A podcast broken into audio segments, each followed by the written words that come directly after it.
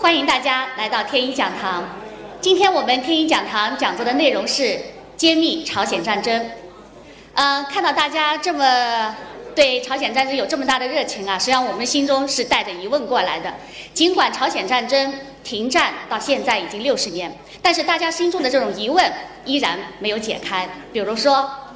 朝鲜战争是怎么发动起来的？中国为什么要出兵？在这场战争当中，苏联起了什么作用？这场战争怎么就突然就结束了呢？是美国核武器的作用，还是中国打不下去了，或是其他什么原因？这一系列的问题，我们都想通过今天的讲座来得到解开。那么，就让我们用热烈的掌声欢迎沈志华教授。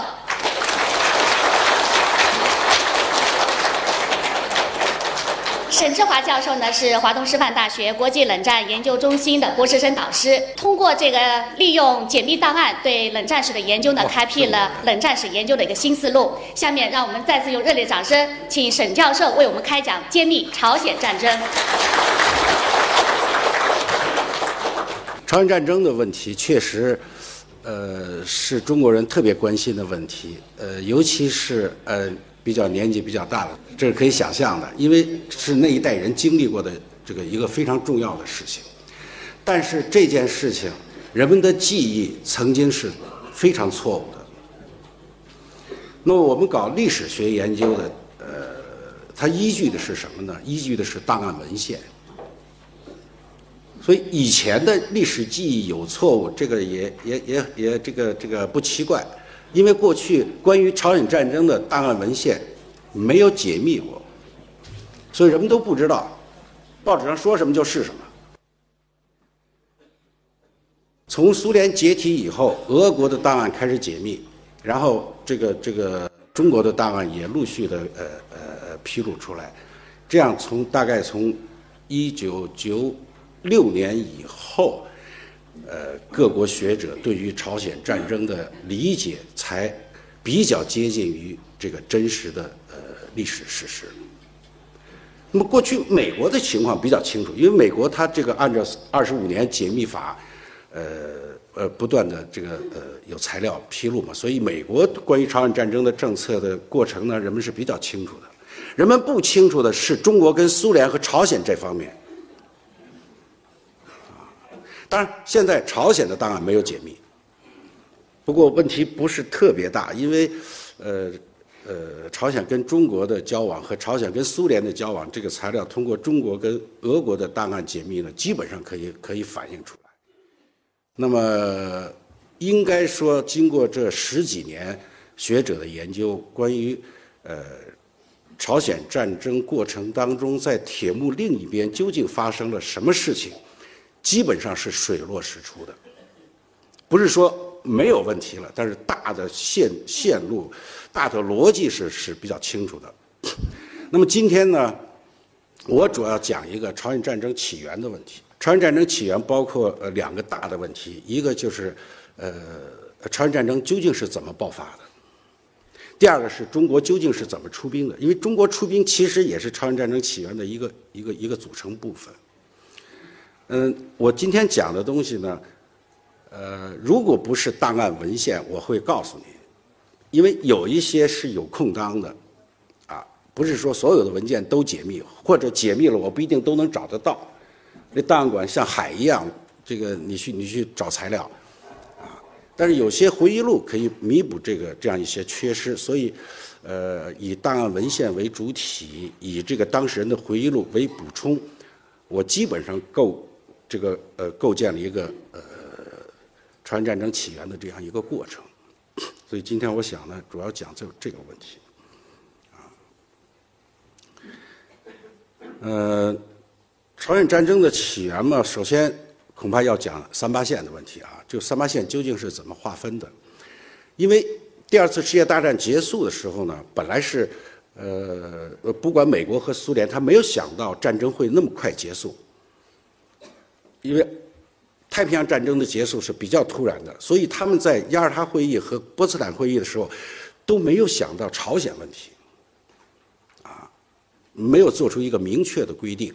其他是有规定的，比如，呃，这个海上作战由美国负责，中国陆地作战由由这个这个这个这个这个苏联负责，啊，只要主东北了，啊，那么对朝鲜半岛谁负责？没有谈到这个问题。所以战争一打起来，就是苏联一出兵，呃，原子弹一放，这个日本就要投降了。那苏联很，苏联军队很快嘛，他就进入到这个朝鲜半岛。这当苏联红军已经到达汉城的时候，美国军队还在冲绳岛，还差着六百海里呢。所以美国人非常着急，说这个不能让苏联就是独自占领朝鲜半岛，所以跟跟苏联达成一个这个这个交易协议，要求是从以这个三八线为界呢，双方共同接受日本的这个投降，一人一半。原来美国国防部和杜鲁门呢都没有想到，呃，斯大林会接受这样一个方案。为什么呢？因为他们完全处于下风嘛，所以他提个三八线其实是给苏联一个讨价还价的一个一个一个一个余地的，啊、呃，如果苏联呃不同意这个呃划分，啊三七线也好或者三六线，他们都是可以接受的。但是没有想到，斯大林毫不犹豫的就接受了三八线。当时美国人很纳闷，不知道为什么，说这斯大林脑子里进水了似的嘛，这点事儿他想不明白。其实斯大林非常聪明，他怎么会不明白？他给杜鲁门写了一封信，他说我可以接受三八线，但这条三八线不仅在朝鲜半岛，它要向东延伸。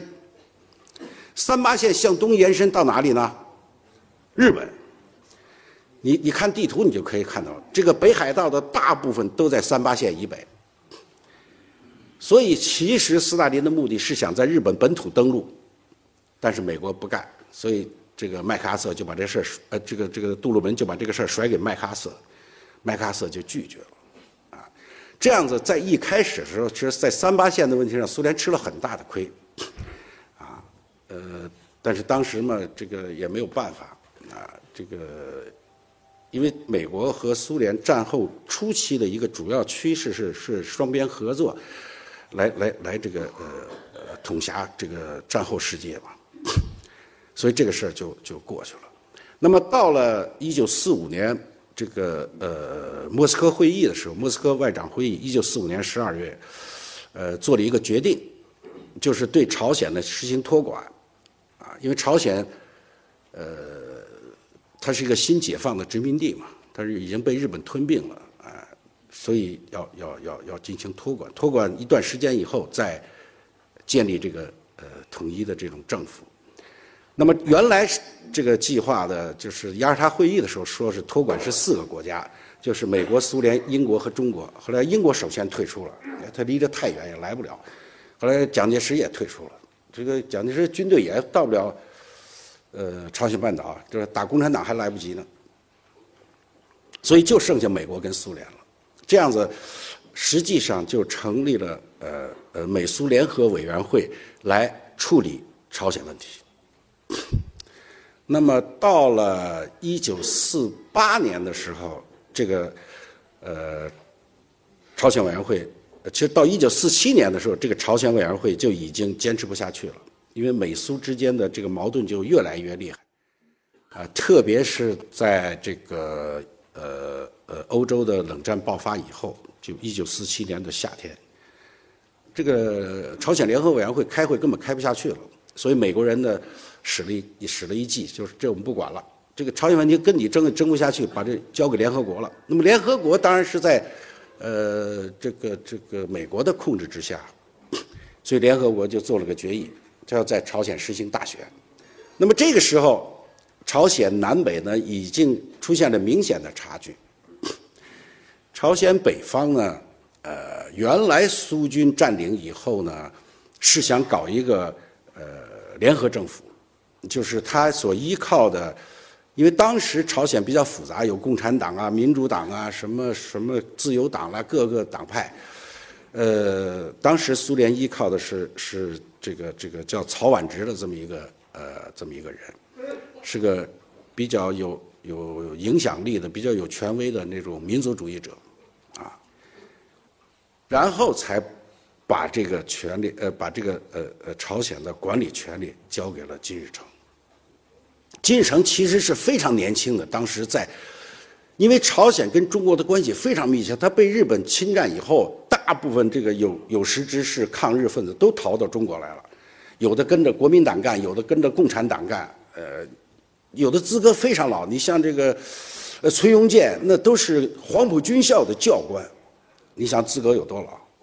但是这些人苏联都没看上，最后就看上这个金日成。我看这个俄国大案里头，这个呃呃，苏联对金日成有个评价，说这个金日成，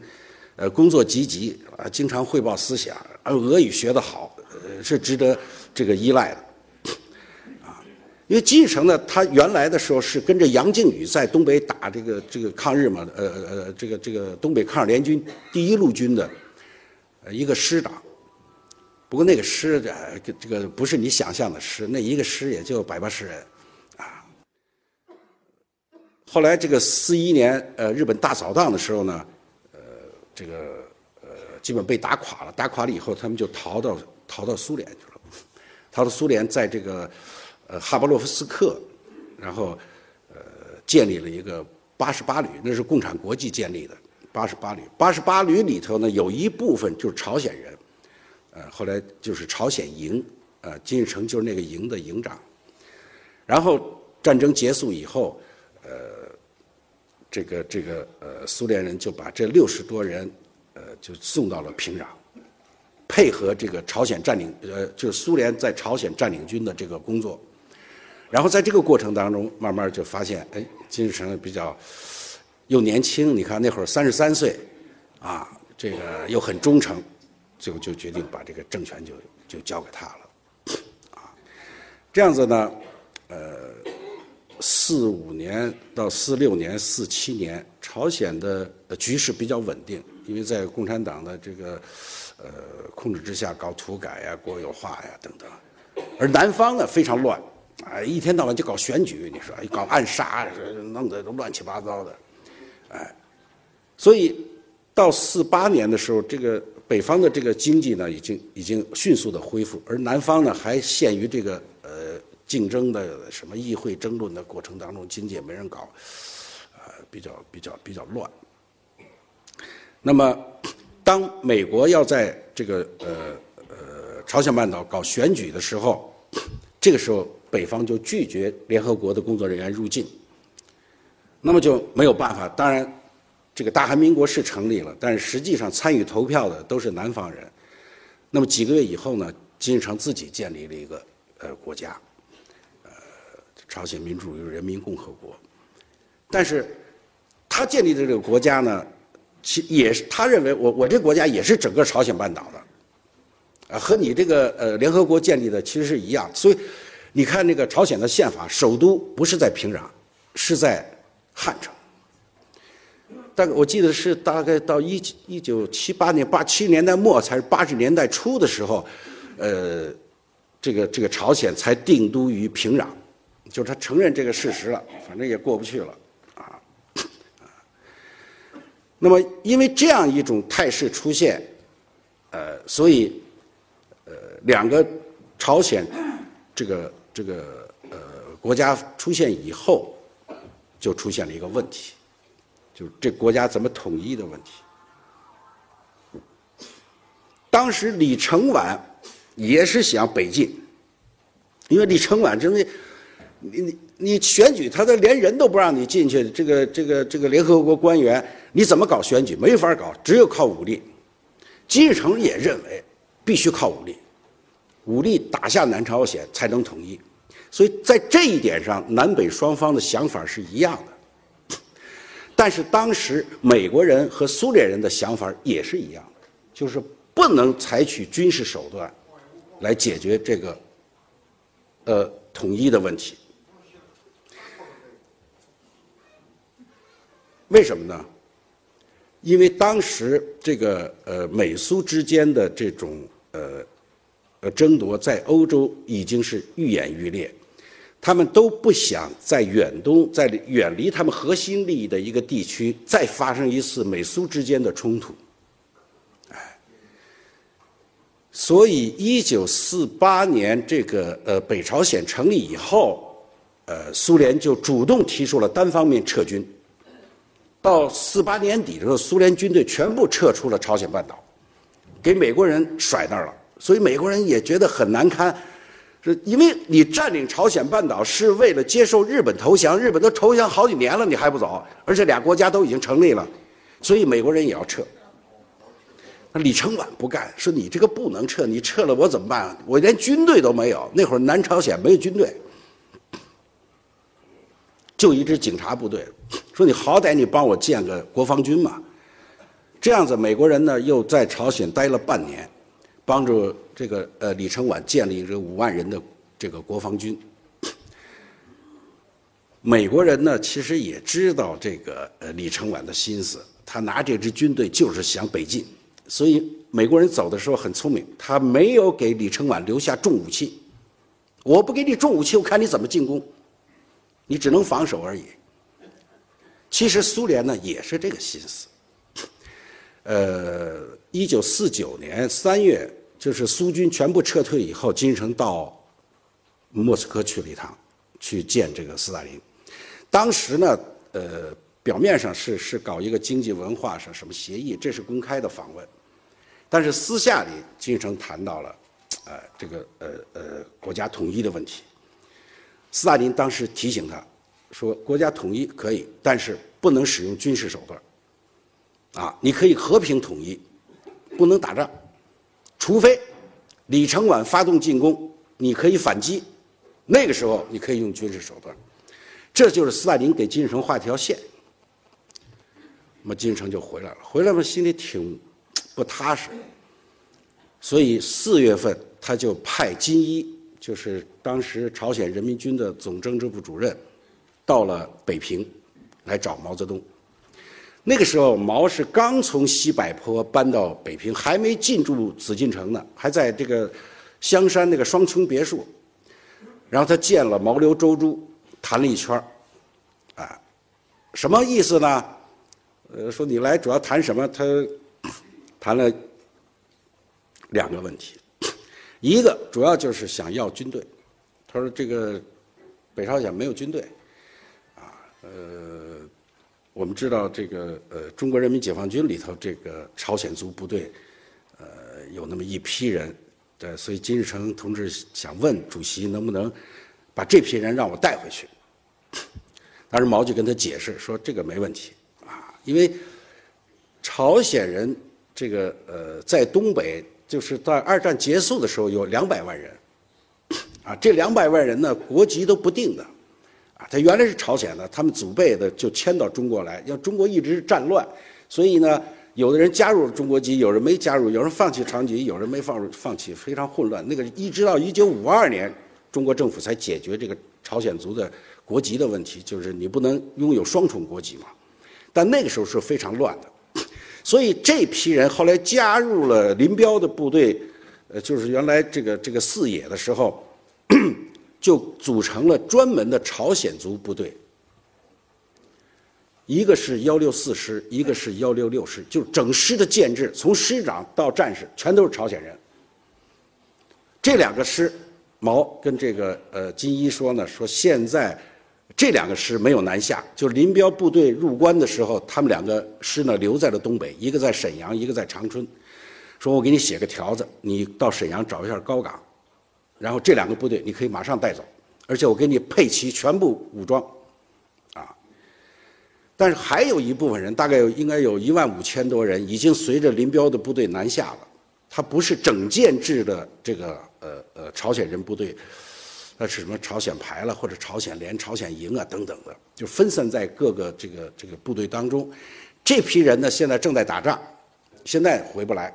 等这个南方战事结束。呃，我把这批人集合在一起，给你送回去，那这个问题就就解决了。呃，第二个就是朝鲜提出，呃，要建立这个呃东方的呃情报局，什么意思？情报局是呃当时是在欧洲有，就是呃一九四七年九月份，呃斯大林在那儿建立的，就是欧洲共产党工人党情报局。啊，把整个这个呃共产党的呃力量给给统合起来，但是这里边呢没有亚洲国家，啊，所以当中国革命这个这个呃呃胜利，呃然后呃再加上朝鲜，再加上当时越南，呃，这个革命呃形势也很好嘛。所以金日成提出来想拥戴毛泽东，建立这个呃东呃就是这东方情报局啊，提出这么一个想法。呃，当时毛答复说现在不着急，啊，说这个呃，因为中国革命还没有完全成功嘛，还这个虽然大局是已定了，但是新的国家也没有成立，所以这个事儿以后再商量，啊。然后在这个时候，毛泽东提了一个问题，就是金日成要要要这个统统一的问题。他说，在这个时候，我建议你们不要采取军事行动，这个实现国家的统一，啊，为什么？他说这个，因为美国人或者日本人很可能这个干预参与进来，但我不能帮助你们，因为中国军队，呃，中国共产党的军队这个时候都已经南下，啊，说什么时候等我完成了统一以后，我可以挥师北上来帮助你解决这个朝鲜统一的问题。就告诉这个谁，而且还说说啊，反正咱们都一样，都是黑头发黄，这个这个黄皮肤，谁也看不出来，我们都穿上朝鲜服的服装就过去了，这战一打，这战争就结束了。所以，这个四九年的四月份的时候，这个谁带回去的信息，金一带回去信息就是中国共产党也不支持金日成发动这样一场战争，所以事情呢就就放下了。过了几个月，一九四九年六月，呃呃，美国军队全部撤走了。这个时候，金日成觉得时机到了，你美国军队都没了，就剩他跟李承晚了，所以他就设计了一个叫翁京半岛作战计划。翁京半岛呢，就是呃，大家如果看朝鲜地图，在呃呃西边，就是在你的左手边有一个小三角，那个凸出来一块地方，那个地方就叫翁京半岛。哎，他的计划呢是把人民军的几个师呢在翁翁京半呃在这个三八线一字排开，然后首先呢在翁京半岛发动进攻。如果美国人没有什么重大的反应，那么他就全线出击，估计两个两个星期可以结束战斗，就占领整个南朝鲜。那么这个计划呢，就交给了苏联大使史迪科夫，啊，史迪科夫看完了以后呢，非常欣赏，说好，这个计划好，进可攻，退可守，啊，说拿下整个南朝鲜嘛，半个月，说不拿嘛，问题也不大，反正这个战线至少缩短六百里，就报到了莫斯科。但是，呃，莫斯科一直没有回音，啊，呃，什么原因我们现在不太清楚，因为没有看到文件。但是到九月二十四号，突然这个这个苏共中央政治局做了个决议，这个决议呢就通过史迪科夫呢转给了金日成，什么意思呢？他讲说这个呃呃，你们设想的这个战役，呃，莫斯科不同意。他说：“因为这样一场这个局部的战争势必引起整个朝鲜的大战，而那个时候呢，呃，它的结果就会引起美国跟苏联在朝鲜这个这个这个发生冲突，所以这个是不可取的。第二，就是说你们也没有做好准备，不可能这个呃呃呃这个这个呃半个月就就解决这个这个战斗，所以建议朝鲜劳动党啊、呃，建议金日成呢。”继续采取和平统一的方法，就你只能和平统一啊！给他出了很多主意，你搞搞宣传啊，啊，多贴点标语啊。金日成接到这个电报以后呢，非常沮丧。那个史迪科夫向斯大林报告说，金日成痛苦万分，啊，但是毫无办法。这样，就是到了九月份的时候，呃，这个事情还是没有进展。跟着就是十月，中华人民共和国成立了，金日成又来劲了，说你毛泽东你说的，说你中国统一了以后，你是帮助我统一，你现在天安门城楼上已经宣布中华人民共和国成立了，所以他就给毛发了个电报，说是不是现在该轮到我统一了？这个时候毛就很难办，为什么呢？中华人民共和国成立啊，其实呢不是毛原来预想的事。这个在这个时间，啊，他原来想在一九五一年、呃五零年什么时候，呃，这个这个再再再成立这个新的政府，因因为当时整个这个南方的问题没有解决嘛，你不要说台湾跟西藏。 呃呃，问题没有解决，整个广东、四川、西南都没有解决的嘛。那会儿重庆，就天安门，所以毛呢原来是想等这个至少把大陆的问题都解决以后再成立新的政府，但斯大林不干，说你毛泽东你不能这样，你老不成立新政府，你让我们很为难。我们到底是承认你们还承认蒋介石？所以后来说好吧，那就十一就十一就就成立了，所以他不好答复这个金日成。 那么他就给斯大林打了个电报，说这个斯大林同志，啊，这个这个金日成现在还是想，呃，就是采取武装的手段，呃，解决统一问题，又来找我，我现在就不太好办，你看是不是你出面？十一月五号，斯大林回电，啊，说毛泽东同志在朝鲜的问题上，我和你的立场是完全一致的，呃。 这个问题呢，你不要着急，我来说服这个金日成。所以到了十一月份的时候呢，呃，苏联和中国的意见还是一致的，啊，呃，是不允许金日成发动这样一场战争。那么我们看到的，在俄国大使馆和莫斯科之间往来电报，一直到十二月，就经常不断的出现这种电报，就是莫斯科在责问苏联大使和苏联顾问。 呃，军事顾问，就是因为朝鲜半岛在三八线附近不断的发生这个呃呃零星的军事冲突，就是一会儿你放一枪啦，一会儿我打一炮啦，就是呃闹点事儿，所以这个呃莫斯科非常呃烦恼，就是经常是发电报骂他们，说你们怎么搞的？这个这个这顾问一天到晚就。 这点事儿都干不了，就老让这个说你们的主要任务就是不要让朝鲜半岛处于紧张状态。你说你都做不到，他是做不到，因为两边都想打，你说都把部队怼到那儿，可不是一会儿他打他一下，一会儿他打他一下。所以到十二月底的时候，大概还是这种状态。这个时候毛泽东到了莫斯科。 毛去呢，当然主要是去谈这个中苏同盟条约的问题。但是你看，毛泽东跟斯大林的第一次见面就是十二月十六号两个人的会面，第一段话讲的就是这个问题。斯大林问毛泽东同志说：“你找我有什么事情要问吗？”毛答说：“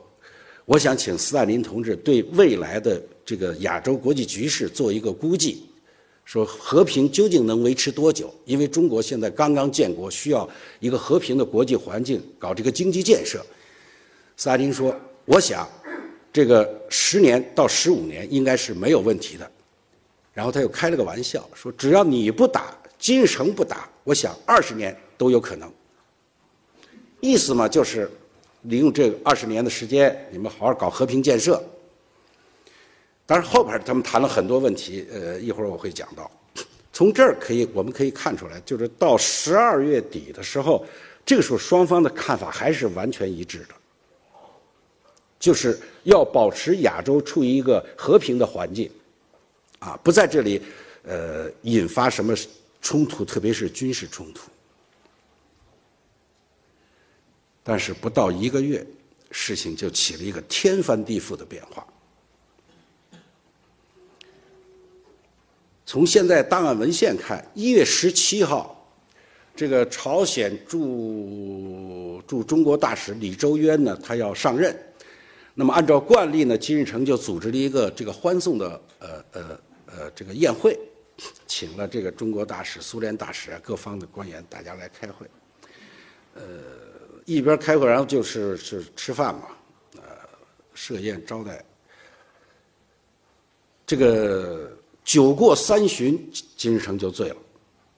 啊，这这不真醉假醉不知道，反正他这摇摇晃晃起来，哎，就又吵又嚷，就一把抓住这个史蒂科夫苏联大使的手啊，说我现在非常痛苦啊，这个他说你看朝鲜这个几千万南朝鲜劳动人民也在水深火热当中等着我去解救，呃，这个但是这个斯大林同志不让我去啊，这个说非让我用和平统一的方法，呃，这个现在和平根本就没用啊。说让我等着金城呃不是李承晚发动进攻，我再反这个反攻，他到现在这个李承晚也不进攻，我怎么反攻？啊，游击队也不解决问题，我只有打过去，啊，有点说这个醉话。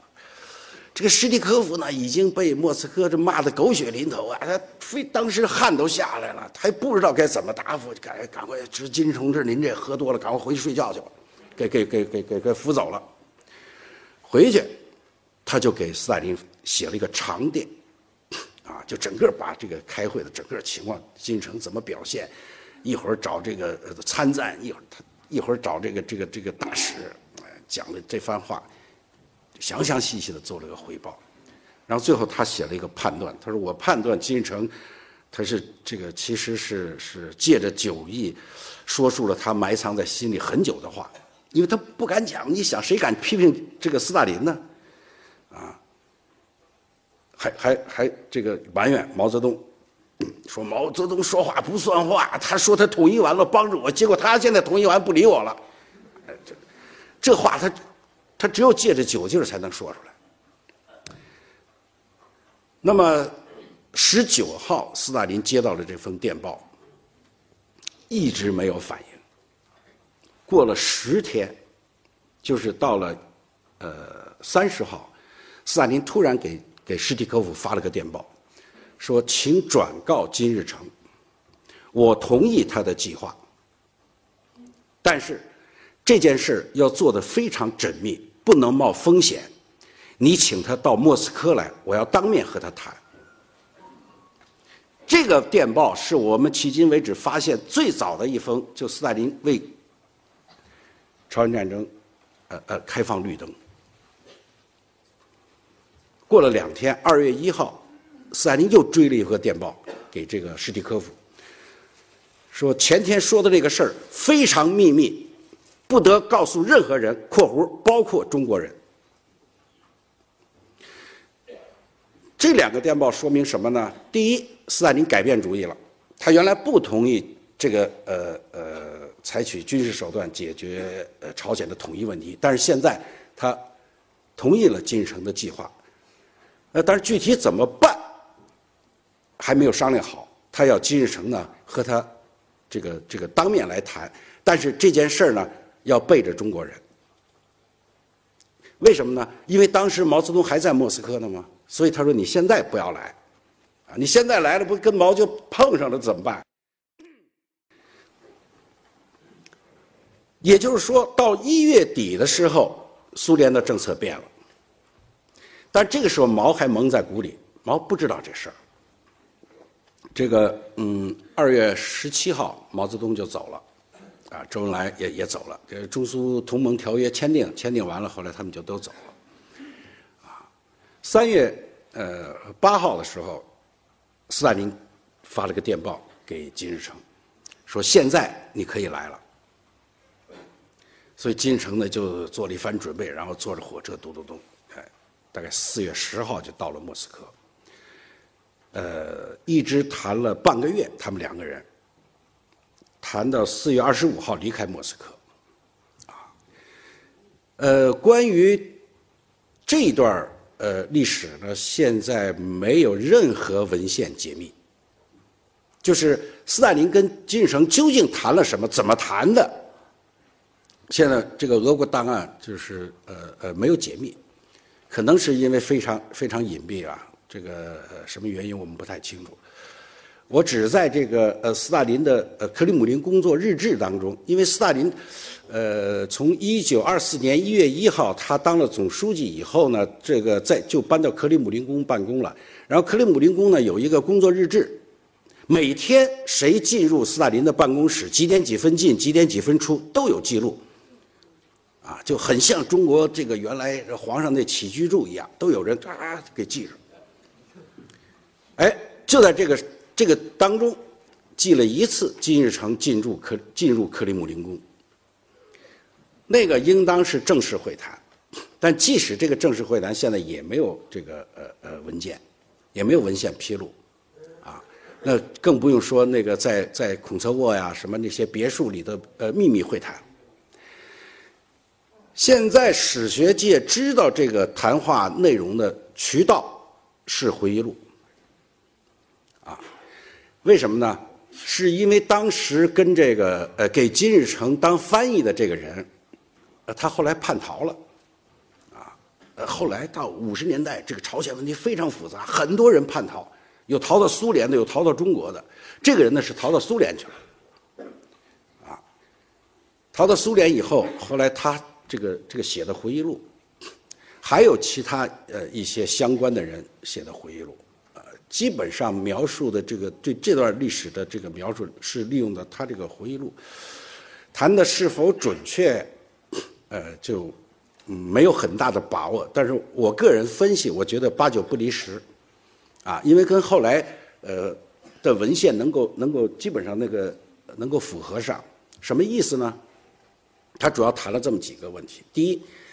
说金日成呢是非常担心啊这个呃美国人干预的问题，所以他主要问金日成说，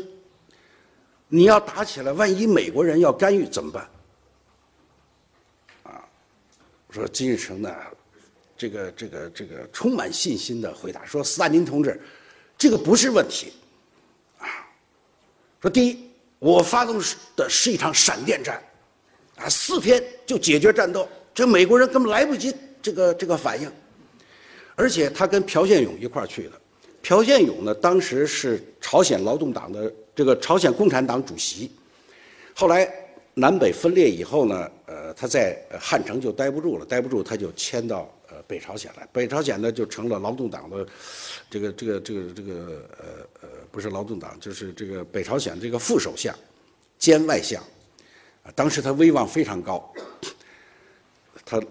那会儿金日成干什么事都拉着朴宪勇，拉着他说：“朴宪勇同志，在南方有二十万劳动党员，只要我这一开枪，那边就起义，里应外合。”美国人没反应了，战争结束了。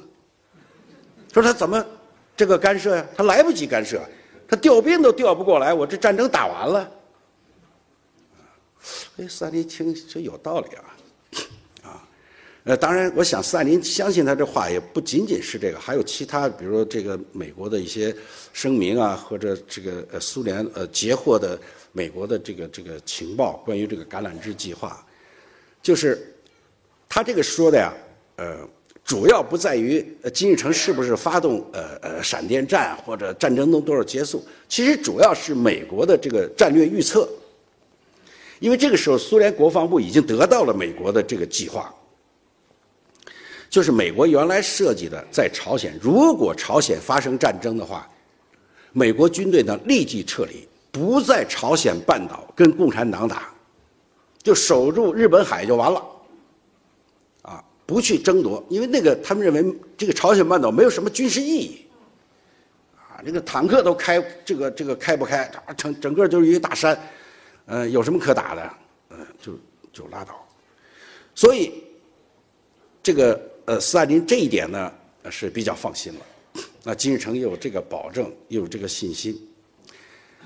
第二个问题，那就是呃呃，斯大林非常关注的。他说：“这个事儿啊，我同意了不算数，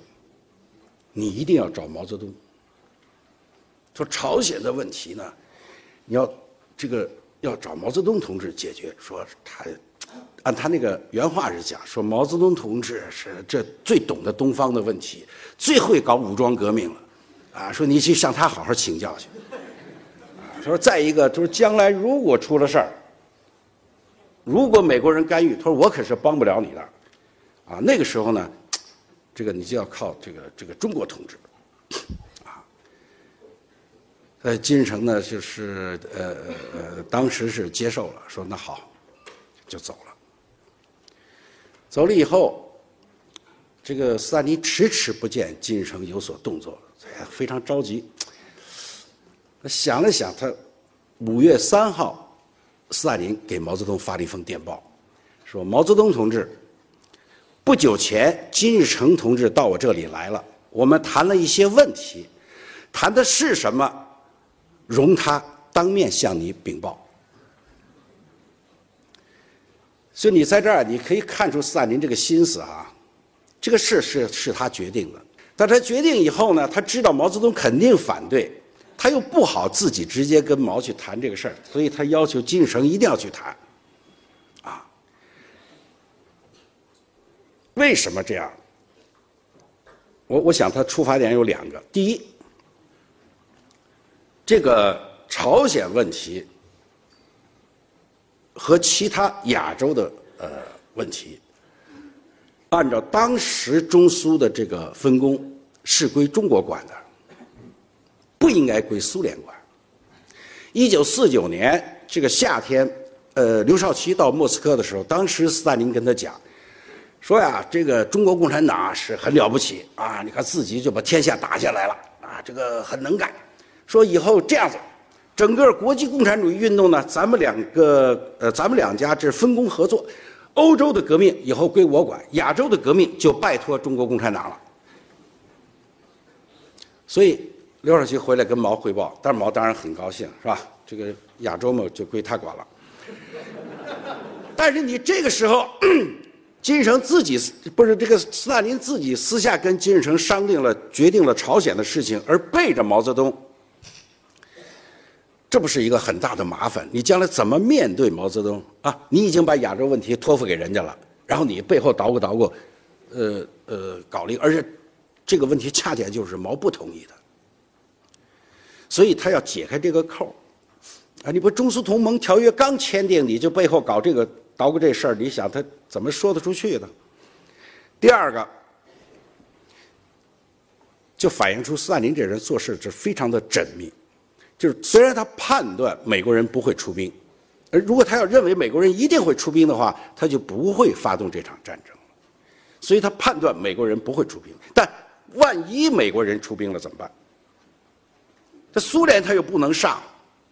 他不能跟美国在在在在朝鲜刀对刀枪对枪的干，那个时候就只能靠中国人。所以这是斯大林的一个一个比较比较比较比较呃深远的一个考虑。所以他在催促金日成说：“你得赶快去。”结果到了五月十二号还不动身，斯大林着急了，就又发了个电报给史蒂科夫，说：“怎么搞的？你这个这个金日成还不去北京？”这这个史蒂科夫跟金日成一讲，第二天十三号，金日成就赶快跑到北京来了。十三号晚上，毛泽东跟金日成进行了会谈，一谈就谈崩了。金日成讲说：“毛泽东同志，我呢刚从这个呃莫斯科回来，斯大林同志已经同意我的计划了。”这个毛泽东说：“不会吧？说我也刚从莫斯科回来呀、啊，这斯大林没跟我说这事儿。”“不是，说您走了以后我才去的。”这就谈不下去了，啊，一个说是斯斯大林同意的，一个说不知道。半夜十一点半。周恩来紧急召见罗申，苏联大使，把这个事儿前前后后跟他讲，说金日成来了，说什么什么，说斯大林同意的，怎么怎么怎么怎么样，说毛泽东同志要求斯大林同志立刻给予答复，到底是不是这个苏联同意的这个事儿？所以是这个这个罗申呢，呃，紧急又发了个电报回去，十四号上午，斯大林回电。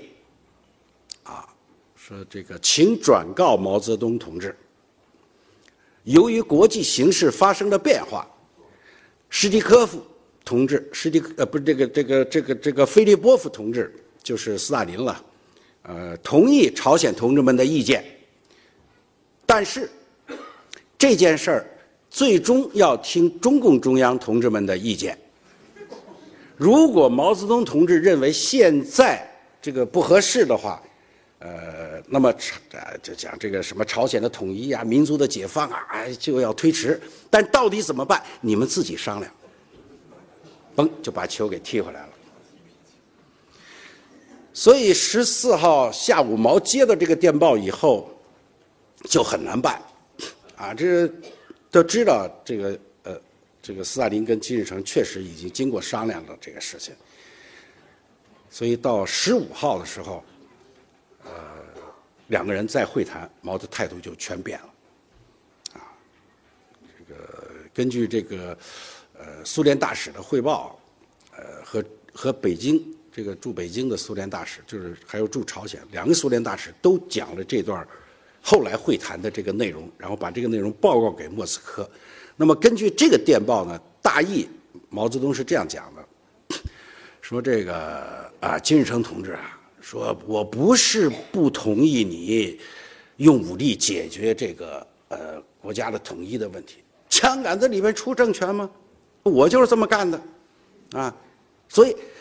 这个你这样做呢是正确的，但是我原来的计划是，你容我先解放了台湾，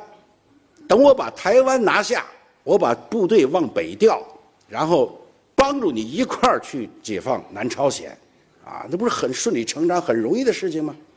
啊，他说，但是现在既然斯大林同志和你已经决定先这个让你采取行动，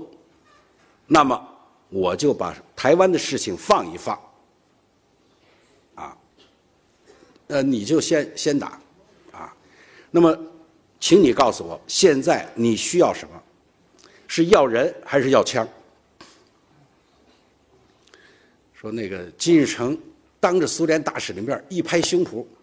说我所要的一切斯大林同志都给我了，扬长而去。所以毛非常生气，而且走了以后就没消息了，从来跟这个中国之间的这个这个电信来往就就中断了，没有。实际上，呃，从现在看到的档案文献，包括回回忆录的材料，呃呃，原来呢，呃，朝鲜人民军确实做了一个呃呃作战计划，但是因为他们没有打过仗，呃、这个特别是没有打过大规模的这种战争，所以这个。这个他们这个参谋参谋部设计的这个计划就是很不成熟吧？那么送上去以后，苏联顾问一看，哎呀，说你这什么计划？你都不知道先打炮还是部队先步兵先进攻，给烧了扔了，说还是我们来一个吧。所以实际上，真正朝鲜战争的作战计划呢，是苏联人这个呃苏联红军呃不是苏联顾问呃呃制定的，叫做呃先发制人的作战方案。这个这个呃，整个这个文件已经解密了，啊，它就是设计的呃非常精密，就是这个、呃、凌晨四点打炮，打炮四十分钟以后呢，呃，这个分七路进攻，啊，什么哪路打哪儿，哪路打哪儿，然后包抄那个那个汉城，怎么怎么样设计的，四天以后拿下汉城，就整个这个作战计划非常严密的一个。原来这个这个计划写的是七八月份发动进攻。因为他认为这个这个准备时间太短，但是金日成不干，说不行，说到七八月份下雨了，这个对部队展开呢非常困难，所以必须在六月份完成。后来就定到六月二十五号，因为那个是个周末，啊，说敌人不会有防备，怎么怎么样，就确定日子也确定了。确定了以后，苏联就这个这个这个军队，因为当时呢朝鲜部队的苏联顾问呢是非常多。他是从排长开始就配一个顾问，排长一个顾问，排长、连长、营长，一直到这个参谋总部，啊，整个都是苏联顾问。所以实际上，整个这个战争的策划和准备是是在苏联的这个帮助下搞起来的，啊。那么，呃，一切都都都做好了准备，所以到六月二十五号。这个这个大炮一响，这个战争就开始了，而且开始的确实非常顺利，啊，果然按照这个呃原来的作战方案是四天以后，六月二十八号拿下了汉城。金日成呢非常高兴，啊，我看他给给斯大林又发了个电报，说斯大林同志啊，现在我已然拿下汉城。我准备把朝鲜政府迁到汉城，呃，同时我希望苏联顾问团也迁入汉城，因为我们现在马上要开一个隆重的这个庆功大会。电报就发过去了，就斯大林一看这电报，非常生气，啊，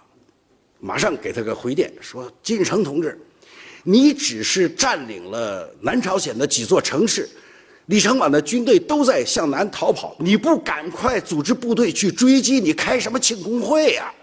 啊！他再一说，这个我不同意，呃，苏联顾问团迁入平壤，啊，我以前跟你讲过，苏联苏联人是不能过三八线的，我现在仍然坚持这个意见，所以你赶快组织部队追击。这这个金日成一看，哟，还得追啊，马上。 把部队重新组织，庆功会不开了，就是组织两个两个两路军团，沿着东西海岸线，这个这个往下追。那这个时候，美国军队参战了，因为美国反应的非常快。呃，这里又出了一个问题，就是美国为什么会参战？因为美国原来计划是不参战的，就如果朝鲜打起来。 美军是这个这个退守这个日本海的呀，那为什么呃这个战争一打，美国又参战了呢？啊，其实这个呢，呃，我们现在看美国的档案，其实能解释得非常清楚。呃，就是在四月份的时候，因为啊，这个我就得稍微往前讲一点，因为美国原来对这个呃亚洲问题，呃，包括对中国和对朝鲜，它是一种什么态度呢？就是。 嗯，等待尘埃落定，他不是说要干预中国的事情，呃，或者干预朝鲜的事情，他有点拿不定主意，就到底该不该这个干预，特别是在蒋介石一路败退的情况下，啊，那么到了十二月份的时候，这个问题就已经迫在眉睫，他必须要解决。为什么？因为毛泽东已经到了莫斯科，而蒋这个中华人民共和国已经成立，那么蒋介石呢已经把国民政府迁到台湾去了，这样苏联。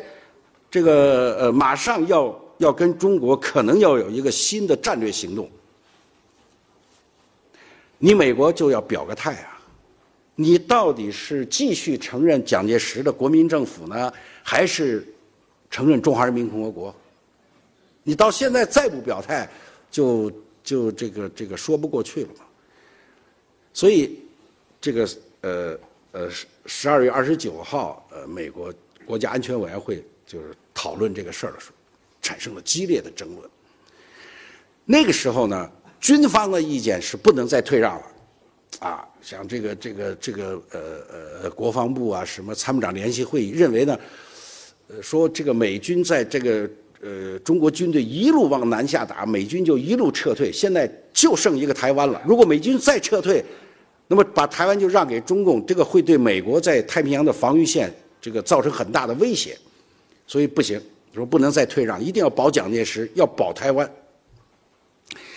但是国务院的意见不一样。呃，这个这个呃，艾奇逊讲说这个呃，我们现在不能从军事上看问题，必须从政治上看问题。什么叫政治？说你们想想，美国的敌人是谁？美国的敌人不是中国人，是俄国人呐、啊。 如果美国现在把他的主要的兵力、这个、这个钱财都用来跟中国人打仗、跟中国人这个、这个、这个发生冲突的话，那么只能让俄国人这个站着看笑话。这样，我们从战略上的选择就失败了。所以，战略的选择最重要的一点是不要让中国跟苏联结成联盟。 至少让毛泽东保持一个中立，这样在美苏两个大国之间的就一个宽大的这个缓冲地带，就不会发生美苏之间的冲突。这个呃，杜鲁门一听说你这讲的有道理，但是你怎么不让中国跟苏联结盟？这个艾奇逊说这非常好办，你把蒋介石卖了就完了吗？那共产党现在就差台湾没解放，你把台湾让给共产党。 他一定感感激你的好吗？他这样子，他就不会跟苏联搞到一起去。嘿，杜鲁门一听说这话好，所以一月五号，杜鲁门就公开发表声明，因为来不及了，你再传递信息，他也没地儿传去，怎么就公开公开讲？那会儿毛泽东已经到了莫斯科，搞不好他们俩就签了约了，怎么办？所以一月五号发表公开声明，讲。 台湾从来就是中国的领土，美国对台湾没有任何野心。如果这个台湾海峡发生了一场战争，那是中国的内战，跟美国一点关系都没有。什么意思？共产党你要打台湾，你尽管打吧，跟我美国没关系，我不参与。他这话当然是说给这个毛泽东听的了，他又怕毛泽东没听明白，所以一月十二号呢，这个艾奇勋又发表一个公开讲演，这讲的就更露骨了，说呀，历史上中美就是友好的。他说：“中国同胞们，你们想想，他说我们美国人什么时候侵略过中国啊？八国联军也没我们的份儿啊。”说到现在，中国那么多这个外国租界地，有美国的租这个这个租界地吗？没有啊。二战的时候给了中国多少援助，不是美国人给的？他说：“但你们想想，你们丢失的东西都哪儿去了？什么新疆现在在谁的控制之下呀？外蒙古是怎么分出去的呀？还有你们东北的一百五十万平方公里现在哪儿去了？”所以他这个讲话讲完一传到莫斯科，这斯大林气的说：“这不是。”这明摆着挑拨离间吗？这个，啊，所以美国人的设计呢，他当时想，如果中国人能接受呃这套呃呃呃美国的这个暗示哈、啊，呃不跟苏联签订条约，呃不搞中苏同盟，那当然美国的政策是会一个样子，相反就会另外一个样子。但是美国人没有想到，二月十四号。中苏同盟条约签订，而且公布了。这个一公布以后，整个美国的战略思想就发生了一个根本性的转折。这就是四月份出台的国家安全委员会第六十八号文件。现在这个文件，呃呃，我看在学术界重视的不够，当然有人专门研究它。因为这个文件原本是是针对这个苏联的核武器爆发，因为四九年这个呃八月份苏联爆发了这个呃不这个这个试爆了第一颗原子弹嘛，这样就打破了美国的核垄断，再加上中华人民共和国成立，再加上中苏同盟条约签订，这个给美国人造成一个非常大的压力。从他们讨论的结果看，那个呃美国人呢认为，就是当时的呃政策这些。制定者认为，啊，中苏同盟条约的签订，标志着什么呢？标志着共产主义势力已经在欧亚大陆连成一片。你想，苏联跟中国一结盟，那不是从欧洲一直到亚洲，整个社会主义阵营就连成一片了。啊，这美国的防御呢，它就不是一个欧洲的问题。原来冷战所谓。遏制战略，这个呃，凯南的一些呃想法啊，他遏制都是在欧洲的范围内，他不想把这个事情扩大到这么这么这么这个亚洲这么遥远的地方。但是现在不行了，啊，现在共产主义就从这个大西洋一直跨到太平洋了，你怎么办？所以必须全面围堵，啊，叫全面遏制。所谓全面遏制。按照这个呃呃六十八号文件的解释，就是不能让共产党势力在任何一个方向有所突破。这个时候，美国的这个这个防御战略呢，已经发生了变化。啊，因为从全面遏制的这个呃理论出发，美国不能让共产党势力在任何一个方向有所突破，不管你是朝鲜也好，台湾也好，或者越南。你在哪儿突破，他就应该应该在哪儿给你顶回去，这就是六十八号文的一个精神的主旨。呃，但是时间因为非常紧嘛，所以他没有。我们现在看美国的文没有形成那个实施文件，就是这么一个方案，怎么在各个部门、海军、空军去实施它，现在还没有，因为时间很紧嘛，两个月不到就朝鲜战争就爆发了，所以朝鲜战争一爆发，美国的第一反应。就是要把共产党怼顶回去，而这个意见就是这个这个艾奇勋提的，啊，所以这就涉及到美国的这个名声誉的问题、名誉的问题。如果朝鲜你不给他顶回去，他在越南打怎么办？你你你你你接不接这招？啊，越南打完了，马来西亚再给你捅一家伙，你接不接？所以他说现在一步都不能让，必须顶顶住。就是共产党现在在任何一个方向上突破，你都要把它顶住，这就是美国为什么突然决定参与朝鲜战争的这个这个这个这个原因，啊，那么美国一参与朝鲜战争，这个问题就复杂了，立刻就引出了一个一个一个重大的问题，啊，说你金日成能不能顶得住？金日成如果顶不住怎么办？斯大林是是是很有考虑的，所以七月二号，这个罗申呢就找周恩来谈，说斯大林同志，呃，已经注意到美国出兵了，呃。 不知道中国同志呃有没有做好准备啊？这个斯大林同志认为呢，中国应该做好准备，万一这个呃金日成要顶不住，怎么怎么样？那周恩来说呢，说这个毛泽东同志已经想好了，所以我们现在呢已经这个呃在筹这个呃筹建这个这个这个东北边防军，啊，我们要准备集中三个军先到东北，如果 美国要是这个呃越过了三八线的话，那么我们愿意出动陆军，这个去跟美国人打，但是希望苏联出动空军，因为我们没有空军啊，那我们我们光靠陆军跟美国人怎么打？提出了空军的问题。这个罗申当时当然没有，嗯，没法回答这个问题。七月五号，斯大林直接给周恩来发了个电报。 呃，其中，呃，谈到他一个，他很赞同中国的这个呃呃方案，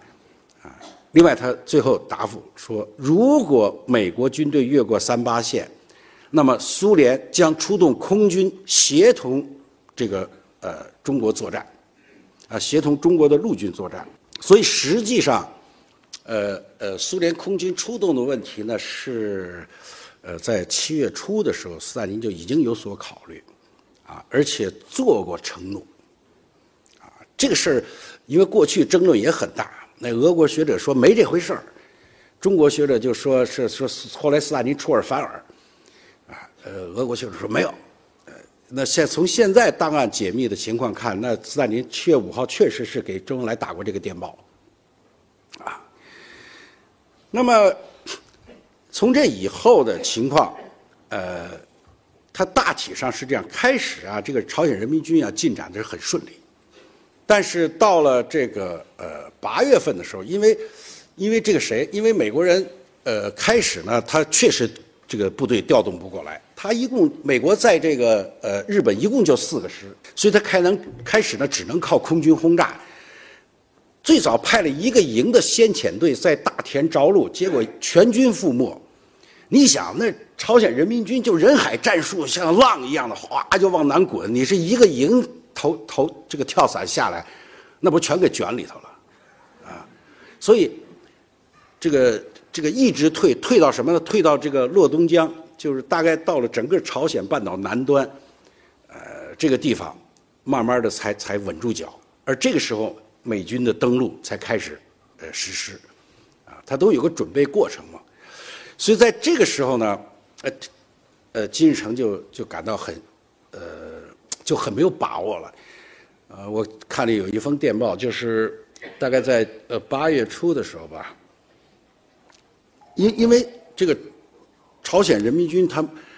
没有经历过这样现代化的战争，所以那个飞机一轰炸一弄，整个部队全乱了。金日成呢就给斯大林发了个电报，要求苏联顾问呢。 必须南下，说你这个苏联部顾问不南下，我这个战争没法打了已经。哎，那后来斯大林还是答应，虽然斯大林很不满意，呃，史蒂科夫这个就是首先答应了这金日成这要求，但是他也没办法，他也知道如果苏联顾问要不南下的话，金日成的部队真的就乱了，啊，但是他就提了一条，说这个呃。 这可以呃派顾问去，但是把军装全脱了。你们谁到朝鲜去，呃南朝鲜去，都算是这个《真理报》的记者，啊，是你们自愿去的，啊，跟政府没关系，啊。然后他又跟史蒂科夫打了个专门写了一段，他说这个事儿呢，就你个人负责，不能，呃，他们死了没关系，但是不能让他们落在美国人手里。 对，他主要是不想，就是斯大林不想留下一点痕迹，就是苏联在参与这场战争。我还看一个电报很有意思，呃，他不是援助这个北朝鲜一艘军舰啊，所以这苏联人呢就开着军舰就进了这个港口了，进完了人就要走，这金日成不让走，说你不能走啊，你们走了我们怎么没人会开这军舰了？给给斯大林发一电报，说您能不能把你这个领航员呀、驾驶员都给我留下，说要不然你们走了我们这军舰等于没人开没用嘛。斯大林回电，不行。啊，说我可以帮你训练这个驾驶员呐、啊，什么领航员，但是苏联的这个人员必须撤回，他不能参与战斗。包括汽车也是，啊，一次给了苏联给了朝鲜这个三千辆汽车，朝鲜没那么多司机啊，说就是跟那个苏联要司机，斯大林也是说这个我可以帮你办个这个驾校，啊，司机没有。后来就又找中国人要，这是从东北派了一大批司机过去，哎、呃，所以当时斯大林的这个想法呢，就是避免让让让让美国人，呃，不是让这个苏联人呢，呃，就是给美国留下这个这个借口口实。金日成呢就就有些怨气啊，所以他就呃呃跟这个呃史蒂科夫讲，他说苏联人也不帮我，那么应该让中国人来帮我。说，既然美国都出兵了，已经美国人可以帮助李承晚，为什么中国人不能帮助我呢？这个，呃，这个这个呃，毛泽东呃也提出这个问题了。毛呢，其实从七月份开始就想把部队派过去。从我们现在看的中国的档案文献和这个俄国的档案文献，呃呃两边这个这个一对比，他至少有三次提出这个问题。这个呃，当时中国的设想呢是这样子的，全部换成这个呃朝鲜人民军的这个军装。我在俄国档案里，因为我还专门看了那么一一段，他讲的就是我们要的这个人民军的制服的样板什么时候这个给我们发过来，说急需这个，因为他他要把整个换成这个朝鲜装过去，所以他本来的设想呢是，呃，把几个军的部队全部。呃，变成朝鲜人就就过去，仗反正打完就完了。特别是到了这个八月份，八月份在洛洛东江这个呃呃战争就处于这个交织状态，这个他们也打不过去，呃呃，这个这个这个谁也反攻不过来，这样子斯大林呃这个这个毛泽东就非常担心，所以他给金日成这个呃通过谁啊？通过这个这个呃中国的联络官叫柴军武。啊，就后来的柴成文转告金日成，说你这样现在非常危险，啊，也也通过苏联大使转告几个几条路线，呃渠道啊，呃来告诉，呃，因为朝朝鲜是一个呃狭长的岛国嘛，呃两边随时可以这个呃美军可以从侧后登陆，说如果一旦被切断这个后方的话，你整个全军就就完蛋了，所以你要用重兵来防守。东西海岸线，但是我知道你现在没抽不出重兵来。他说我有啊。他说中国军队可以换上朝鲜的服装过去帮你守后方，你呢在前边打。金日成觉得这个想法非常好，所以他就找史蒂科夫，就说你请示一下金斯大林同志，说我们现在就想让中国出兵。结果这过了好几天，他追问说莫斯科没答复这事儿。没答复嘛，他就不敢，呃，不敢动，啊，就这样子呢，就拖拖拖，一下就拖到九月份，啊，当时啊，毛都跟这个呃有一封电报说的都非常明确了，毛电报里甚至说说美国的登陆的地点很可能就在仁川或者圆山，啊，都在三八线附近的一个一个一个西海岸一个东海岸两个港口。说你要特别防止这个，但当时当时金日成做不到，啊，那么斯大林呢后来给他一个回电，啊，因为他这第二次他这个金日成又要求中国出兵的时候，呃，斯大林给了个回电，啊，说你这个要主要靠自己的力量，啊，现在这个你不要都老指望别人，说这样我再给你点飞机和这个呃呃呃呃什么大炮什么这种这个给你装备再给你些。这样就把他给稳住了，但是九月十五号，美国果然就仁川登陆，啊，一举成功。因为仁川那个地方，它确实是不容易登陆成功的。我到那儿去专门去去考察过，它那个这个海水啊，这个仁川那个港外海水非常浅，啊，一年啊就三次四次涨大潮的时候，那船才能靠岸，还靠不了这个整个大岸，它得靠那个越尾岛，然后换小船再登陆。而这个涨潮的时间呢，两个小时。所以两个小时，如果你要没有登陆成功的话，潮水一退，你所有的军舰就搁浅在那儿，那那足够让人打半年的。所以美国国防部没有一个人同意麦克阿瑟的计划，说你这不是玩命吗？你这胡来呀！但是麦克阿瑟那人当时牛啊，哎，这谁的话都不听，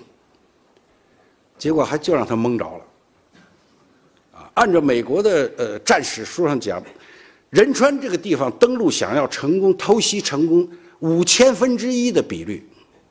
哎，就让麦克阿瑟堵着了。九月十五号，美国人是七万人，两百多艘大小舰船在仁川登陆，金城防守的人不到两个营。你想，两个小时二十分钟就给打跑了。那么仁川登陆一成功以后，那个局势就完全变了，美国人马上兵分两路，一部分包围了汉城向北，一部分南下，就把洛东江这个围困釜山的那个朝鲜人民军全部给包围了，这形势就非常危机了。所以九月十七号，周恩来紧急召见这个朝鲜大使，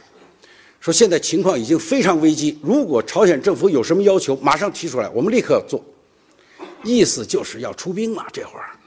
啊，刘少奇这个这个这个也传递了相应的信息，所以到二十号的时候，这个呃朝鲜劳动党政治局就开会说怎么办，啊，说这个呃到底是让不让请不请中国来出兵？金城说说这事儿还得问斯大林呢、啊，说如果斯大林同志不同意，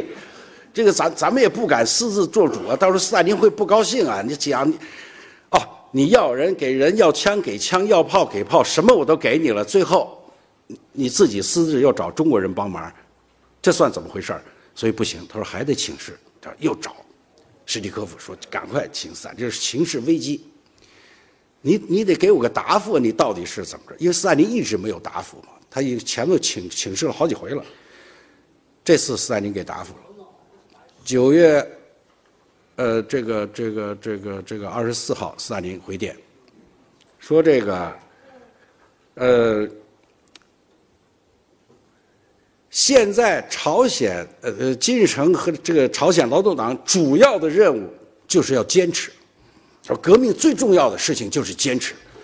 哎、呃，说这个这点困难算什么？说二十年代有十四个国家干涉俄国，那我们就是因为坚持，所以我们战胜了敌人。所以你要发扬革命无产阶级精神，什么什么大无畏的什么什么，你只要坚持下去，胜利终归是你的。这个金日成一看，这明摆着嘛，这还是不让中国人出兵，让我坚持得。大家开会说不行，这还是不能让中国参与这事儿。这都到了什么时候了？都到了九月这个这个这个二十七号了。九月二十七号呢，汉城已经被重重包围。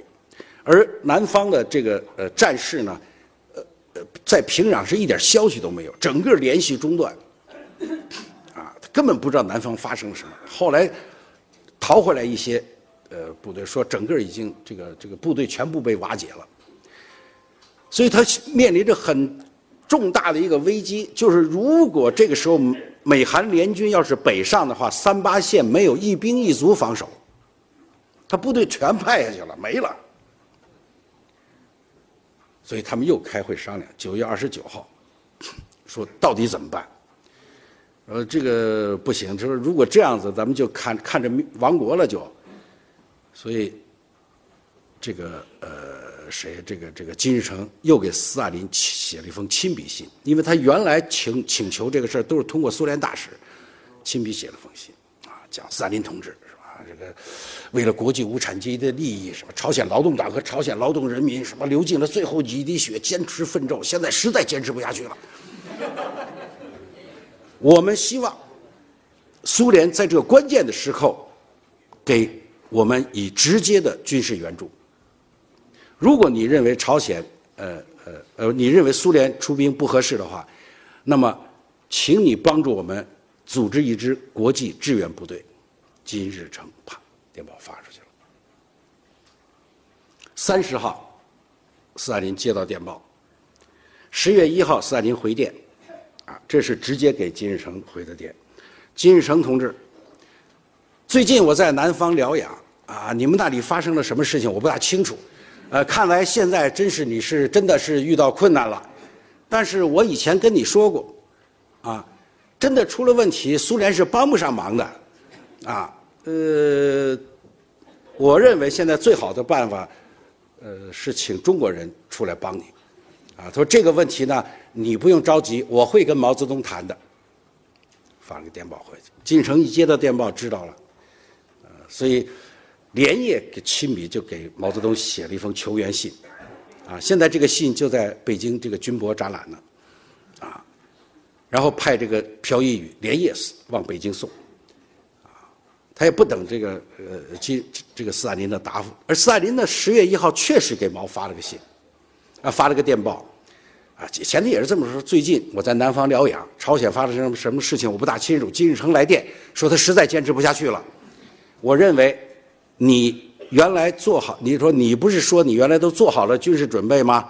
我认为现在是应该出兵的时候了，请告你何时出兵。十月一号，毛泽东正在天安门城楼上检阅呢，接到这电报，啊，那么当时他只是跟这个呃呃刘少奇、周恩来、朱德商议了一下。啊，这个也是回忆录里写的，没有没有文件，因为他们在天安门城楼子上嘛，没形成文件。所以十月二号的凌晨三点，毛泽东起草了一封电报，什么意思呢？呃，这个电报我们我们现在在这个呃呃建国以来毛文稿上给他发表了，但是只发表了中间一部分，是告诉斯大林说中国同意出兵。十月十五号先出四个军，然后怎么第一批、第二批再怎么怎么样。哎，这是十月二号凌晨三点，啊。等到了这个这个白天天亮了，这个总得开个会商量一下。这个政治局扩大会，这个不是书记处扩大会一商量，大家都反对，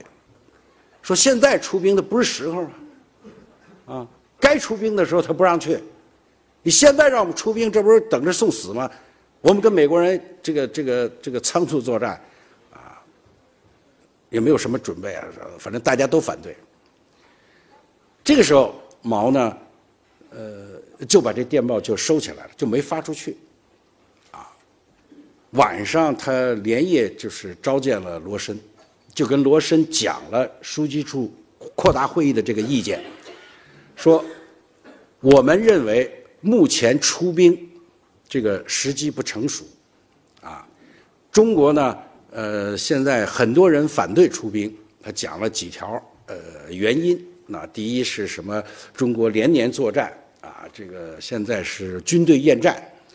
呃，第二呢是民主党派反对出兵，第三呢是我们要搞经济建设，呃，现在这个这个这个不能再再打仗了。第四呢就是这个我们。就是打了也打不过人家，因为中国武器装备不行，根本没法跟美国比。这打出去也打不了胜仗，打不了胜仗我们去干嘛去？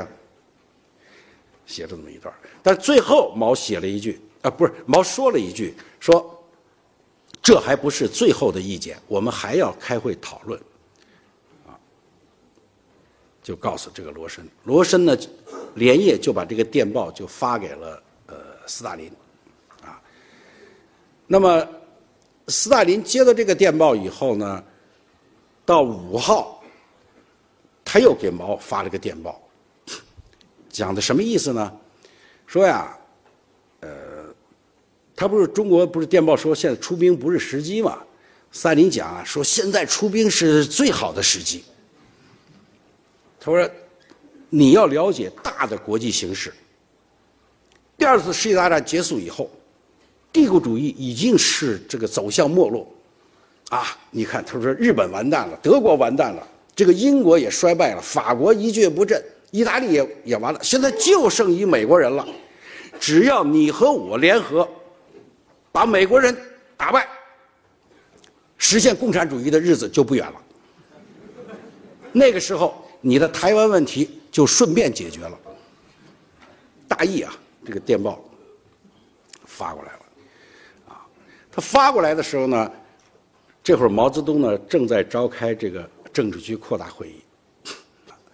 那么根据这个参加会议的一些人，像聂聂呃这个聂荣臻呢，后来这个杨尚昆他们的回忆录来来来看，还包括彭德怀的这个回忆录看，当时呢大体上情况是这样。呃，开始大家四号那天争论呢，这个没有结果。彭德怀因为来得晚，他不知道彭德怀那会儿在在在在西安的嘛，呃，西北军军政呃主持军政，他不知道是让到北京开开开这个什么会，他以为要开发大西北，卷了一大堆图纸就进京了。一一进中南海一看，不对劲儿，怎么搞的？大家都是死气沉沉的，他也没敢说话，晚上就回去住北京饭店。呃，九点钟，邓小平去了，啊，说老彭啊，出事儿了，啊，这个朝鲜打起来了，这个毛坚持要出兵，大家都反对，说毛泽东同志让我转告你，明天九点，丰泽园单独召见，你好好想想吧。所以彭德怀这个一夜没睡着觉啊，就想这主席单独召见，肯定是让我支持他的意见啊。啊，第二天早上九点，他到了丰泽园。一见面，这个，呃，呃，毛老彭，你说该不该打？这彭德怀就把他想了一夜的话，告诉毛泽东了，说啊，如果苏联完全撒手，我们也不能参与，不能打；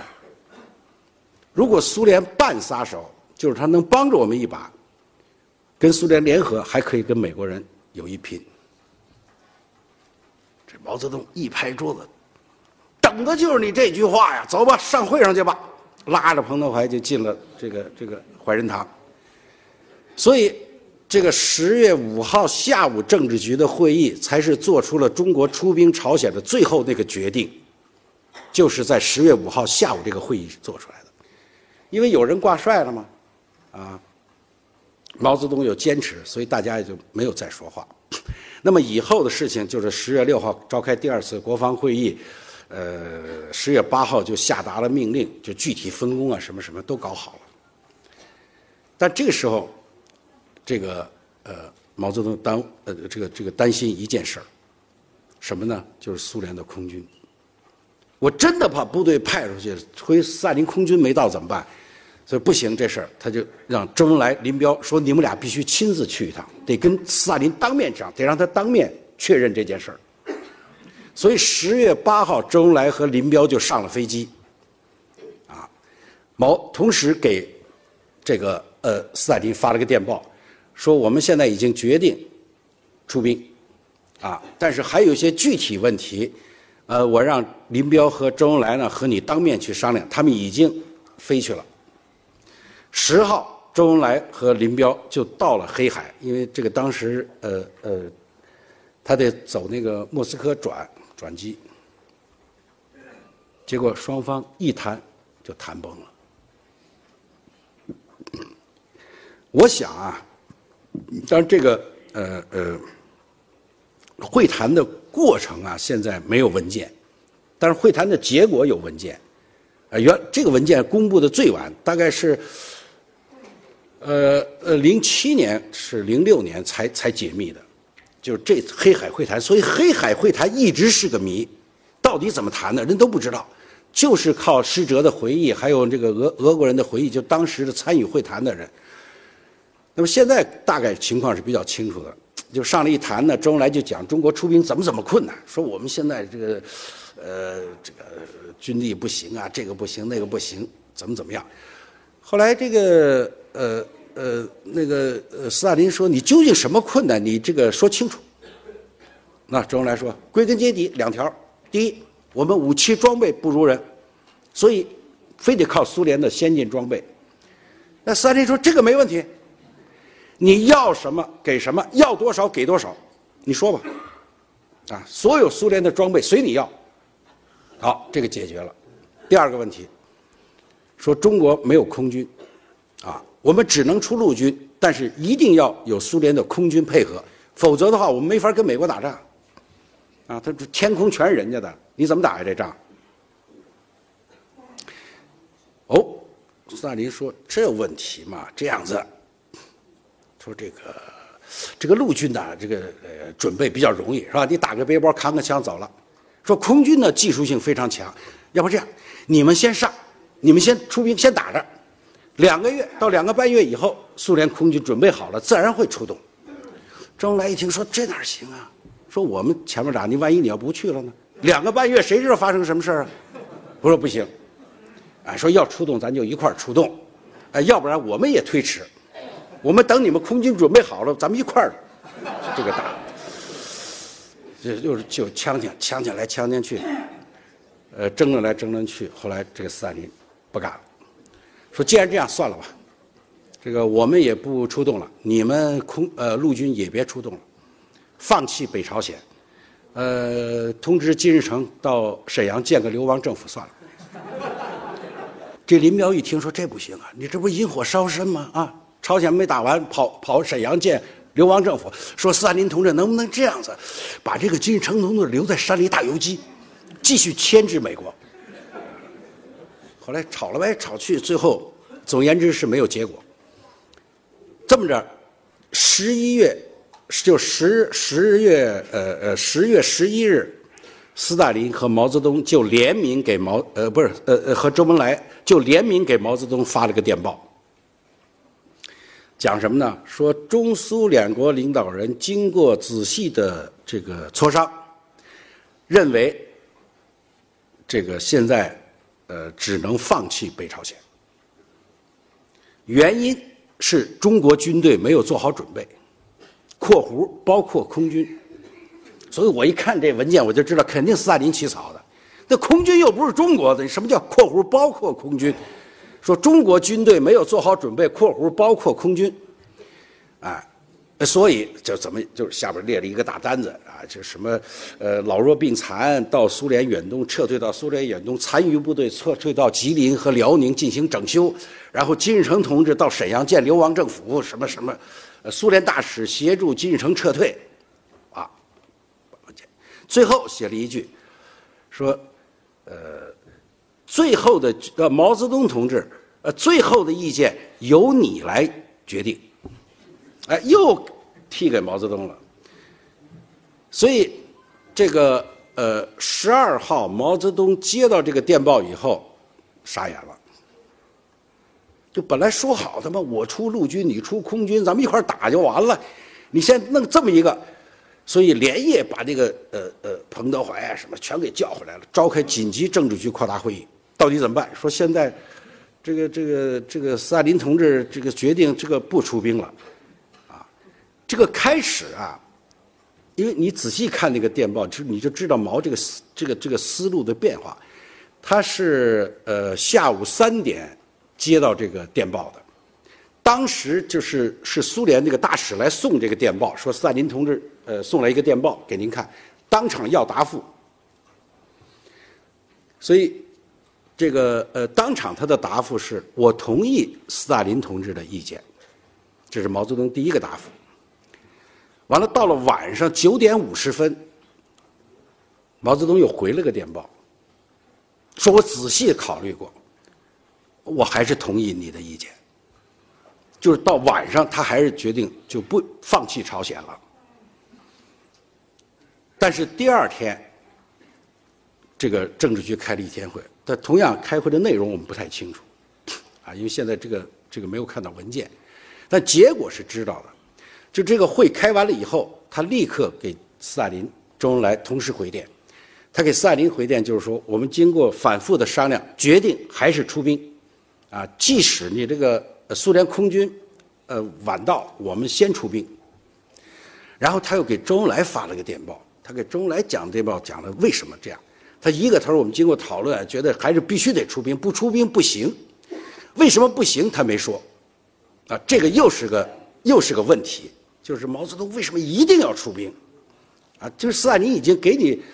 呃，一条退路，你可以不出兵了，呃，他为什么还一定要出兵？呃，这个也是史学界争论比较大的一个一个一个问题，因为这也涉及到动机啊，它不是个过程，它是脑子里怎么想的。到了呃会议结束嘛，呃，他就把这个结果告诉这个谁了，呃，周恩来了。 但是他跟周恩来讲了，后边是更重要的。他说还有两个事儿，你必须再找斯大林。第一，他说他的所有的武器装备，现在我没法给他钱，我没钱，现在中国哪有钱啊？你问问斯大林能不能作为贷款，打完仗咱们再算账。第一，第二，他说你要让斯大林保证两个月到两个半月以后出动空军。他说这样我们可以先出动，但是呢，我们改变一下做法，你先出动，你先不跟美国人打仗。 得找一地儿先藏起来，这不一样吗？等着两个月以后，武器到了，苏联空军到了，咱们再跟美国人干，啊，先找个地方防御，哎，构筑工事什么的，这这这不一样吗？哎，所以这这这是毛，你想他怎么考虑这个问题的？那么周恩来这会儿已经回到莫斯科了，所以见斯大林是是不容易，斯大林还在黑海，所以他就找了莫洛托夫谈这个事儿。 说主席来电，呃，这个又讲的什么什么这个情况，然后莫洛托夫跟这个呃呃呃斯大林商量，最后答复这样的，说这个武器装备以贷款的方式呃提供给中国没问题，啊，而且我们还可以按半价计算，啊，这个打完仗咱们就算你们欠的债，打完仗咱们再还。他说第二个，说斯大林同志讲。 即使苏联空军出动，也不会过鸭绿江。这周恩来一听就急了，说：“我们是在朝鲜打仗，哎，你这空军不过鸭绿江，你算出战吗？”他也没法跟莫洛托夫说了，赶快坐飞机就回来了。先打一电报告诉毛泽东，跟着坐飞机就回来。十七号，毛泽东一接这电报也傻眼了，说：“你这不是坑人吗？我们在朝鲜打仗，哦，你这空军不过鸭绿江，你算？” 协同我们作战，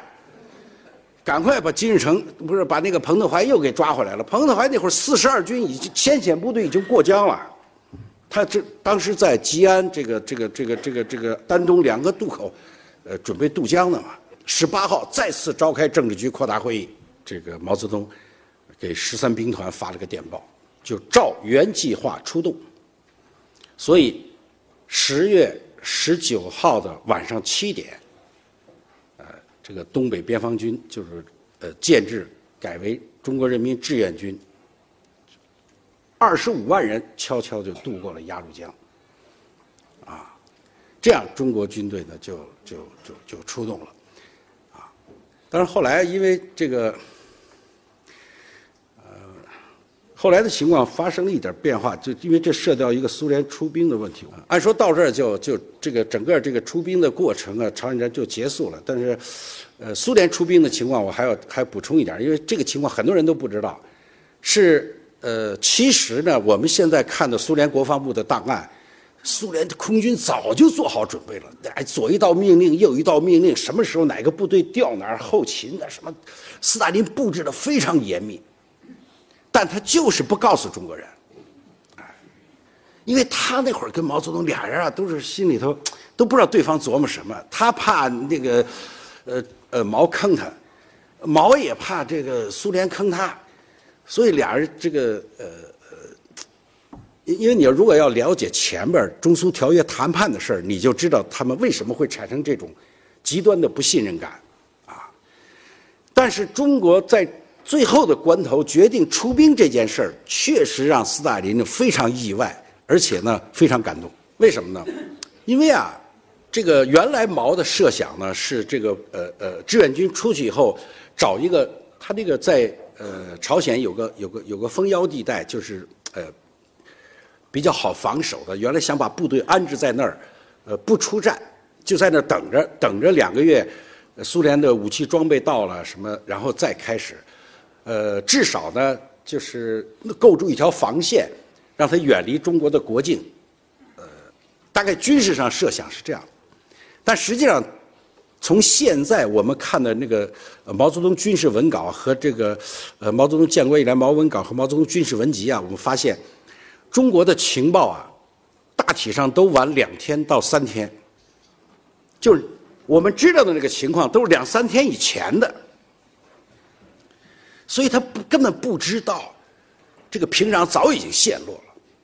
我们得到的情报是平壤这个陷于这个重围，实际上那会儿人家早灭了平壤，就继续往前走了，不知道。所以中国军队出去的时候，他他是走的那个山上，麦克阿瑟指挥的两军北进呢是走的山下，就根本就没到这个预定的防御地点，两边就军队就错过去了。这彭德怀一看，哟，这这美国人在这儿呢，所以第一次战役实际上是遭遇战，双方都没准备。但是中国人多灵啊，那美国人傻乎乎的按着军令啊，这个该扎营扎营，该睡觉睡觉，啊，一下被中国人包围，当打一遭遇战，给打懵了，啊，这个是什么时候呢？是十月二十五号，啊，那么所以中国这个，呃呃呃，决定出兵，呃，不是那个宣布出兵的时间，也就定在这一天了。所以为什么实际上十九号出兵？为什么宣布中中国志愿军是二十五号出兵？其实不是二二十五号，是打起来的那一天，啊，那么他这一打，这事情就就就公开了嘛，哎，那么开始当然还不知道，因为这个麦克阿瑟也懵了，说哪儿来这么一股部队？什么美国人，特别是美国人，他给打懵了，就不知道怎么回事。这彭德怀呢很聪明，打完仗这出溜，这军队全没了，都进了大山了。这美国人打过来说人呢？麦克阿瑟就坐飞机上去视察，那会儿已经下雪了，雪白雪皑皑一片，上去看，这没人呢怎么？所以他回去给这个呃国防部发一电报，说小股流窜部队不足为患，让部队继续前进。好，正好就进了彭德怀的口袋了。彭德怀是什么呢？他打完仗部队全后撤了。这个美国人他想不到这个，这中国人太鬼啊，所以他这个一前进，这不正好进了人家口袋，所以第二次是个这个这个伏击战，第二战役，啊，整个把美国人给打傻了给，啊，那么即使这个不是斯大林一看这情况，一看哦，中国人真的就出兵了，而且出兵就跟美国人干上了，不得了，所以二十八号。他就通知了苏联空军部队立刻腾空，协助中国陆军作战。所以我们现在知道的苏联空军第一次空战是十一月一号，就在安东上空，而且，呃，第一次出战就越过鸭绿江，你不可能不越过鸭绿江嘛，因为你不越过鸭绿江，跟美国飞机就没法打仗。那美国飞机也接到命令，他也不能越过鸭绿江。你说你看现在看你看美国这个远东空军的那个作战命令非常有意思，他让这个美国飞机啊轰炸这个鸭绿江大桥，鸭绿江大桥有一半在中国，有一半在朝鲜，他的命令写的你只能炸朝鲜这一半，不能炸中国那一半，这桥是一定要炸掉，因为你不炸这个后勤的源源不断的来，但是你你你你不能炸炸中国那一半了，你只能炸这半了，真的很准呢，你你现在去去丹东看看，就是炸的是朝鲜那半啊，中国这边这个鸭绿江大桥好好的还在那儿，就把那边给炸了。这这当然是顺带说一句，呃，我现在查的结果就是当时美军轰炸安东，因为我后来采访了这个安东当时的这个市委书记呃高阳，我问他我说到底美军是不是轰炸安东市？他说没有。误炸，啊，一共两颗炸弹。他说这个如果当然你想我我相信他这个判断也可能有四颗还是怎么样，呃，但是肯定是误炸，因为如果美国想炸你安东的话，那早就成一片火海了，不可能。你想那会儿空军根本无人防守，天上整个这个天空都是美国人的，而且他空军也不会下这种命令，只炸这个鸭绿江。就是朝鲜那半拉的桥，啊，他后来我看了这个材料，他是为什么会发生这种误炸呢？是因为这样的，如果你我因为我在海军航空兵待过，我知道这个飞机啊，它要呃，比如说啊，这是那个呃呃，这个这个鸭绿江，啊，这边是中国，这边是朝鲜，他让他只炸这个呃呃朝鲜这半拉。你知道飞机怎么飞吗？它必须顺江而飞，就飞得靠这个呃朝鲜这半拉，这样它才能保证这个炸弹不会偏离到呃